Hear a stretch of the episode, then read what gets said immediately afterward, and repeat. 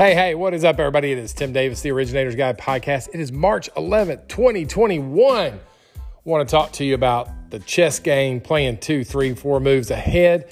Uh, as we are, I don't know if you realize this, a year ago, right? That's when lockdowns went into place, right? And so we've been locked down in so many places and all the mandates for a year. Unbelievable how time flies. However, we've been super busy during that time. I bet you you're having your biggest March in the history of your mortgage career right now. Your pipeline is really full. It's all you can do to keep up with everything that's going on. Your phones are ringing off the hook. However, look ahead. Look at April. Look at May. What do you already have set in the bucket for those two months? My guess is it's much lower than you think.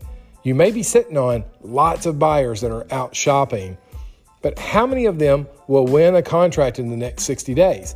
I know we all hope that most of them do. And heck, you may have a month that you roll in that 10, 15, or 20 of your pre approved buyers land that contract. However, a couple tips I don't want you to be thinking about as you move ahead through what would normally be a very busy spring buying season with low inventory. Number one, I want you to check your personal financial budget.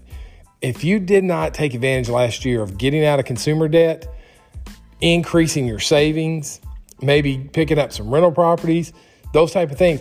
If you didn't do that last year, man, you could be really looking at uh, a challenge this year. So I want you to take a look at your personal financial budget, trim down any unnecessary unnecessary expenses.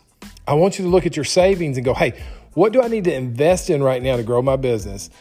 And here's the deal, guys. The best thing that you can be doing is talking to your agents, talking to people on the phone, talking to people in person where applicable, where you can do that.